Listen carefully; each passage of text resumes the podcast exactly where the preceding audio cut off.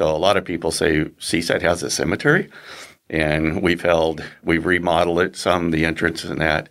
We've had talking tombstones out there. So I was trying to bring it out in the general public, and uh, get it basically so everybody knew Seaside had a cemetery, and get it on Find a Grave, Billion Graves, so that if someone wanted to find an ancestor, it's it basically go on the internet and you can find them. Um, and it's just bringing you know the whole cycle to get everybody so that there's uh, you know a history here.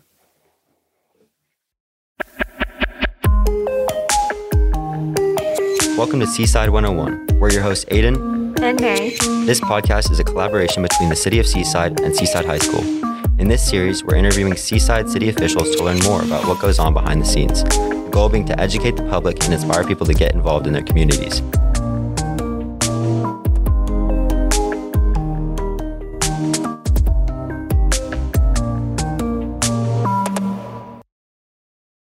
Yeah, so first question for you, Dale. Uh, what responsibilities is the Public Works Department in charge of? So, Public Works is a, a, menagerie of different things. We do the treatment and distribution of our water system. Uh, we're in charge of all the bridges in town, uh, all of the roadways except Highway 101, uh, signage, traffic signals, our city parks, uh, city owned buildings, especially City Hall, Building and Planning, Public Works Building, our auxiliary building next to the library, the Chamber of Commerce, uh, the turnaround, the promenade, um, uh, all the city owned parking lots, street lighting, street sweeping. So our street sweepers under our uh, the garbage collection as far as downtown garbage collection, not residential. Um, our boat docks and boat ramps, our wetlands, our emergency operations center. Uh, our city fleet includes fire department, police, and public works, uh, along with our heavy um, equipment. We do a lot of different items um, with a group of people. and we have 20 employees under under my care, and we make sure everything gets taken care of. And we basically run the town for the city manager and the city council.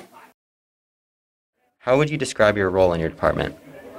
So my role, I have a hands-on approach to working with uh, Public Works. If we have an issue uh, with the crew members and they're having struggles, I don't know what the struggle is until I personally have seen it firsthand. So I actually go out and do the work with them. What you know, if we have a garbage run or we have a problem with vandalism, you know, what what type of product can we use to get rid of the vandalism, you know, the markings and that type of thing.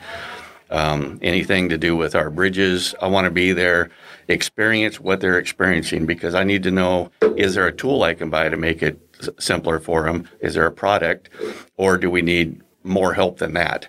Uh, so I have a hands-on approach, and I think that's worked best for the city of Seaside and for the staff. We get a lot, uh, a lot happier uh, employees that way because they know that I've done it as well. Um, and we also, you know, the working relationship that we have um, just as a as an employee of the city with our general public, our residents here, um, our tourists when they come in, and then our local businesses. Um, you know, our businesses are key to the downtown area, keeping you know our business flowing in tourism, uh, hotels, everything. And along with city, other city staff and department heads, you know, we're all we all work together. You know, we work very well with police. We work very well with fire. We're generally on scene at the same time they're on a scene. If there's an, a big issue, um, a fire, we, we are their support staff. We're there to help them. Uh, I don't care if it's if I need to go get food because they've been on a structure fire for a long time. We take care of it for them because they don't have time. So it's really a hands-on approach. So you guys kind of do like you do a lot of stuff. The public works. We do a lot of stuff. Yeah. What do you look for when trying to create a strong group of employees? Probably the main thing is someone that will listen. I've had interviews where people come in and, and they say that they don't interview well, and we just kind of sit down and just, well, tell me about yourself. I want to find out about the individual. You know, where'd you grow up? Just common questions, nothing personal, and get them comfortable. Um, because, and then make sure you listen. So main thing is so that they're comfortable in talking with you and you can almost feel that you can uh, build a trust with them because you're sending them out into a city vehicle to drive down a street during tourist, tourist time. and you know how heavy traffic is. You don't want them to panic. Um, you want them to just to feel more comfortable, more relaxed that you know they're going to be able to do the job. Give them the confidence that they can do it. Go with them if you need to. Um, and it's just it's very important that uh, someone new you break down the barrier that they're nervous um, because they really shouldn't be. It's an interview. You and I are going to discuss the interview when we're all done here. After I ask you the ten or fifteen questions, we're going to then we're going to just talk um, and kind of make them feel more relaxed because they'll almost answer every question over again with the real answer they wanted to give. All right. Um, what's your background slash education? So I served in the U.S. military to start with, uh, right out of high school. Um, and then I attended college after I got out of the service because I wanted the GI Bill. Um, and I went to University of, of Toledo uh, in Ohio, and then I went to University of Michigan. After that, a friend of mine asked me if I'd give him a hand when I moved back into the state of Washington, if I'd give him a hand with a, a building project. Uh, he needed some extra people that he could count on. So I said, sure, I'll give you a hand. How long have you been in this career path? So, kind of circling back to that last question. So, I started um, in construction with my friend in 1976. And I know you you think that's a long time, and it is. yeah, it's, it's it's you know it's I've been doing it older than your parents are, I'm sure. Um, but it's really a, a, great industry to be in, whether it's building or just in the roadside uh, and just the general public, you know, helping the general public out, especially on a tourism city. When you have someone, a town that's got 6,040 people, and we can swell to 60,000 and then go back to six or eight or 10,000, depending on a normal day. It's actually pretty impressive of what gets done, but we do most of it behind the scenes. We feel like we're kind of in Disneyland sometimes. You see all the commotion during the day, but it, it's what happens after those uh, hours that things get done and cleaned back up and the town gets put back together. So, what after that, like first experience with construction, what inspired you to further pursue a career? So, I was working in heavy construction. Uh, I started out doing buildings first, mainly houses, then did small uh, commercial buildings, um, did some schools, and then started. They wanted to know if I wanted to give them a hand on some excavation out in the in one of the ball fields they were building. So I said, "Sure, I'll give you a hand." Well, then I started doing more ball fields. Then I started doing golf courses. Uh, I jumped back and forth between buildings, all for the same company. We just bounced back and forth. And then just a few years ago, um, it's actually almost six years ago now, my wife said that the city of Seaside had an opening as their public works director. And I told her, oh, I wouldn't be interested in that. I don't know how to do any of that stuff. And she says, well, if you read it, it's everything that you do. And she says, you wouldn't have to travel the two hours in the morning, two hours at night. Just take a look at it. Um, so that's when I did. I actually sat down about two days before the job opening closed and applied for the, the position. Um, I had no idea whether I would even be interviewed at that point.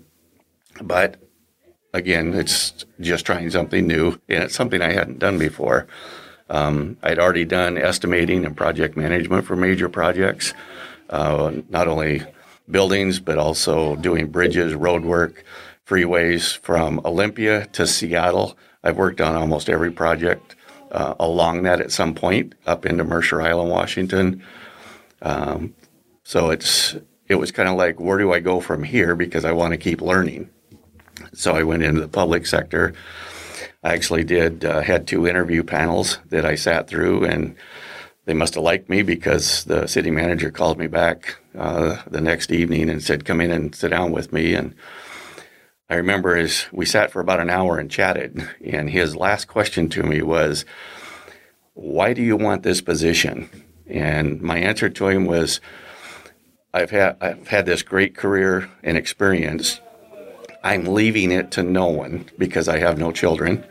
So I'm not teaching anybody anything, and I think I have the opportunity to teach the city of Seaside employees how to do the things that I have done to help better the city. What's your favorite part of your job? I think mainly meeting the residents and having the, that interaction. Um, we're actually a retirement community first, then we're a tourism. It really is a first and second. And to me, our residents, those are the people that I really have to to go after and get their input to find out what's what's it going to be or how can I make Seaside better. The tourists are going to come and go. They come every year. They you know they keep coming back. More come, but it's the residents. We want to keep them here. We want the students, the kids, as they grow up. We want them to enjoy their city, have parks that are available that they can play in, and really like it here. So as they go out to college. Um, we want them to come back and then start families here and then continue the residency of Seaside. So that's really important to me. Um, I also during um, during the uh, learning of the city, and we learn every day. It doesn't matter how old you are. Is I learn more and more of the history of Seaside. You know what was built here. You know what was that store before. You know it was three times changed, and I like learning that and seeing what the history is, and then finding out that there's still a resident here in town that's part of that initial family that came here. And to me, that's pretty exciting because that's what we really want to do is continue with that same philosophy as having young kids stay, come back after college, start a family, and then bring their kids up here. Part of what makes Seaside stand out to tourists is the town's history. When Lewis and Clark made it to the Oregon coast, they built Fort Clatsop, which is just north of Seaside. The Lewis and Clark expedition left behind things such as preserved journals, specimens, maps, and most importantly, the salt works. Back in 1806, they established the salt cairn. The salt they harvested was key for preserving meat, and the salt works later blossomed into its own little settlement now known as Seaside. Tell us something about your job that may surprise the general public. Uh, there's two things. One, uh, I'm a licensed cemetery manager. Uh, so that I can manage Evergreen Cemetery. And the other is the municipal airport, where I work with the FAA. Even for our little airport, it's a very important position uh, with the with the FAA. So a lot of people say Seaside has a cemetery, and we've held we've remodeled it some the entrance and that we've had talking tombstones out there. So I was trying to bring it out in the general public, and uh, get it basically so everybody knew Seaside had a cemetery and get it on Find a Grave, Billion Graves, so that if someone wanted to find an ancestor, it's it basically go on the internet and you can find them. Um, and it's just bringing you know the whole cycle to get everybody so that there's a you know a history here. Uh, what are some of the challenges that you encounter in your position? you always have challenges with employees because they have you know lives of their own and there's challenges just amongst their lives you know whether it's uh, parents kids wife you know whatever so those are always challenges and in the private sector you don't have to worry about that so much but here you know you've you're going to see this person every day it's, you you're grooming them to understand that not every challenge um, is a make or break deal. You know, it's it, try to keep the drama separate from the position. Um, supply lines, trying to get materials sometimes, that's a big one. Our weather, that's another huge one. Um, telephone conversations from concerned residents and even and even tourists, something that they don't like about Seaside, or it's it's not like it is at home. Um, so you know we get those almost on a daily, and generally, if I can talk to somebody on the phone, and I answer every single phone call, if I can get them to start joking around a little bit, it eases that and the tension drops. And then they kind of realize that, well, this phone call, I should, probably really shouldn't have even called you. um, and then you have to learn to not take anything personal. Um, not everybody is going to like every single thing you do or everything that you present uh, or suggestions. They're not going to like every suggestion, but I generally fire back at him and say, "Well, what do you propose? You know, what's your idea to, to fix this problem?" Um, you have to learn not to get upset about anything and let it show. So you do kind of hold it in. Sometimes I feel like that duck floating along the water, uh, looking cool and calm, but down underneath, I'm pedaling like crazy. and that that's probably the basis of that is just try to, you know, don't let don't get upset about something where the potential for employees to feed off of that and then kind of blow it out of proportion. Um, and it's it's actually pretty easy to do. Our city manager kind of jokes and someone else say, well, geez, if I got the community support, and he'd say, well, talk to Dale, he's got everybody's support. So, and it's because they know I'm easy to get a hold of. There's a face to face contact. You know, they know I'm truly interested and concerned about, you know, their well being here in the city of Seaside. And this job can be a lot of fun. It really can. It's such a variety. You're you're never bored, I can tell you that. Tell us something about your job that may surprise the general public. Trying to manage working on multiple projects at the same time, is there a specific way that you decide which projects get like the priority? It's mainly with uh, supplies, is ordering the supplies, deliveries of supplies, and then also which contractors are available. So sometimes we may have three to five different projects going all at once um, in different parts of the town. And I kind of look at it as though we don't want to concentrate on just one section of town, like say the downtown area, because that's not where our residents live. Mm-hmm. Our residents live on the ends of town and in the middle of town. We want to make sure they see us working on their street um, and doing something there. Um, that's how you build support from your community is they know that you're working for them.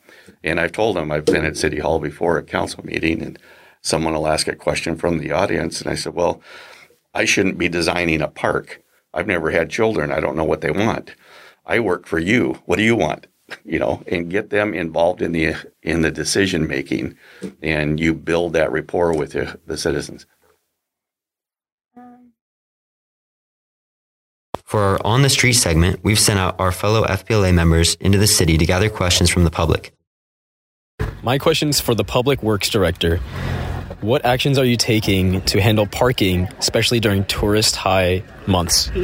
Well, some of the things that we have done are all of our parking spaces have been measured and clearly marked, which helps obviously to maneuver around town.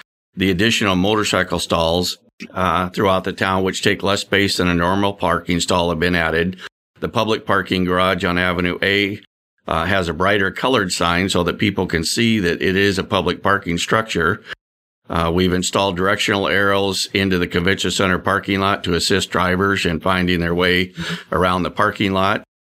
Police department has hired a code enforcement officer to ensure one car, one parking stall. A lot of times people get a little over on their parking stalls. And then the planning department has hired a vacation rental uh, code enforcement officer that's also making sure that visitors to our town are parking in the driveways and in the garages rather than out on the streets to leave that parking open for other guests of the city. What would you say is your vision for your department?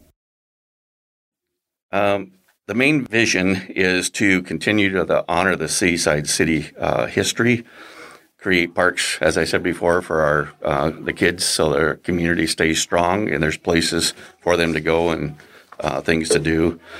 Keep the city clean. Uh, keeping the city clean uh, brings more people.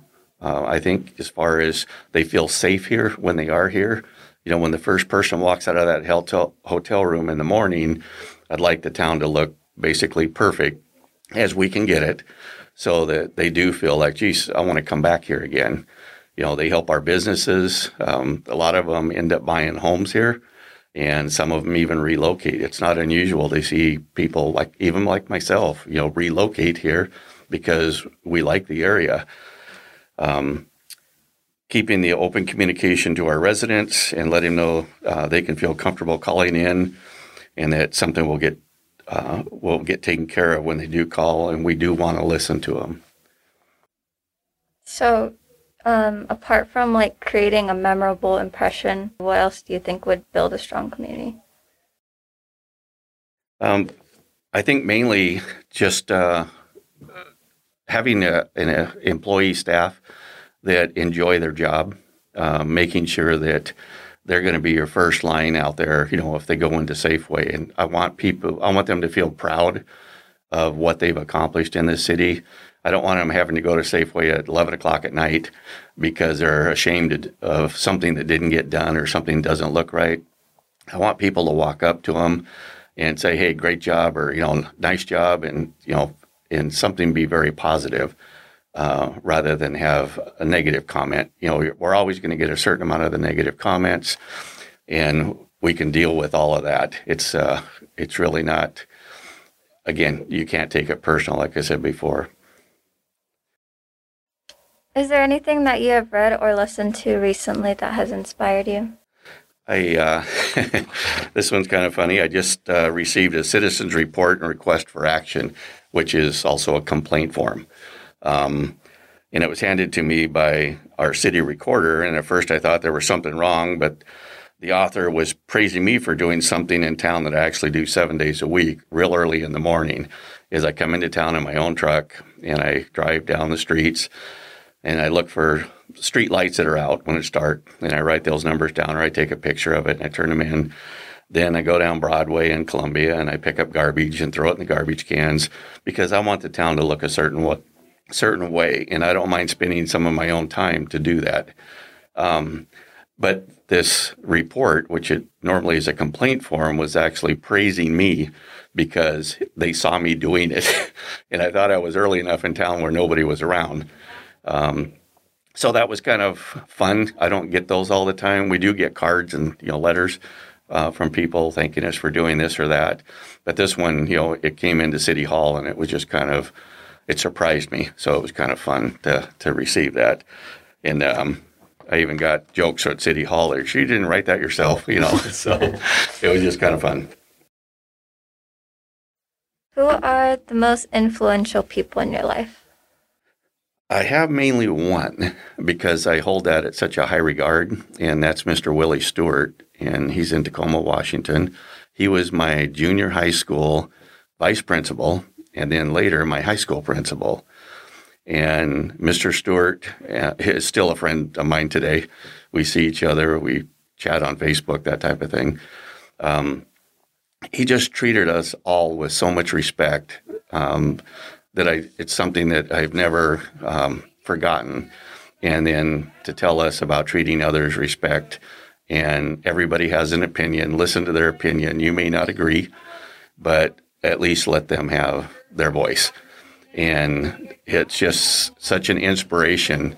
And it's been quite a few years, if you did the math, um, that you know I'll just never forget him. He was very much a, uh, a dominant figure in my life, you know, for those years. And he was new when he became a vice principal. He was new in the school district. So it was a surprise to all of us that we were now getting a, a vice principal because we didn't have one before. And here's this man that just stood taller than life to us, but treated everybody the same. And that's just so important. What advice would you give to someone interested in pursuing a career similar to yours?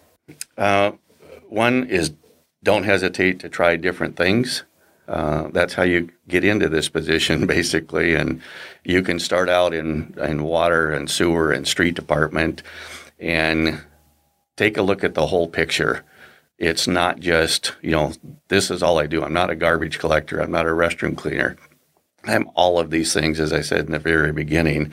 We have such a enormous amount of different tasks that we do. Um, many tasks are done uh, baby steps, and I use that term all the time at work.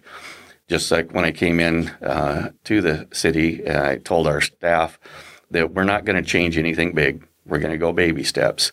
Well, we've taken a lot of baby steps, and some of those steps are huge at this point now. But if you take it uh, slowly and you take it smart, then you don't have quite the conflict you do with employees that, well, we've always done it this way because we're going to try something new. And when you try something new, you're going to fail from time to time. Try something different. No one's going to pick on you. No one's going to make a comment that, well, this didn't work.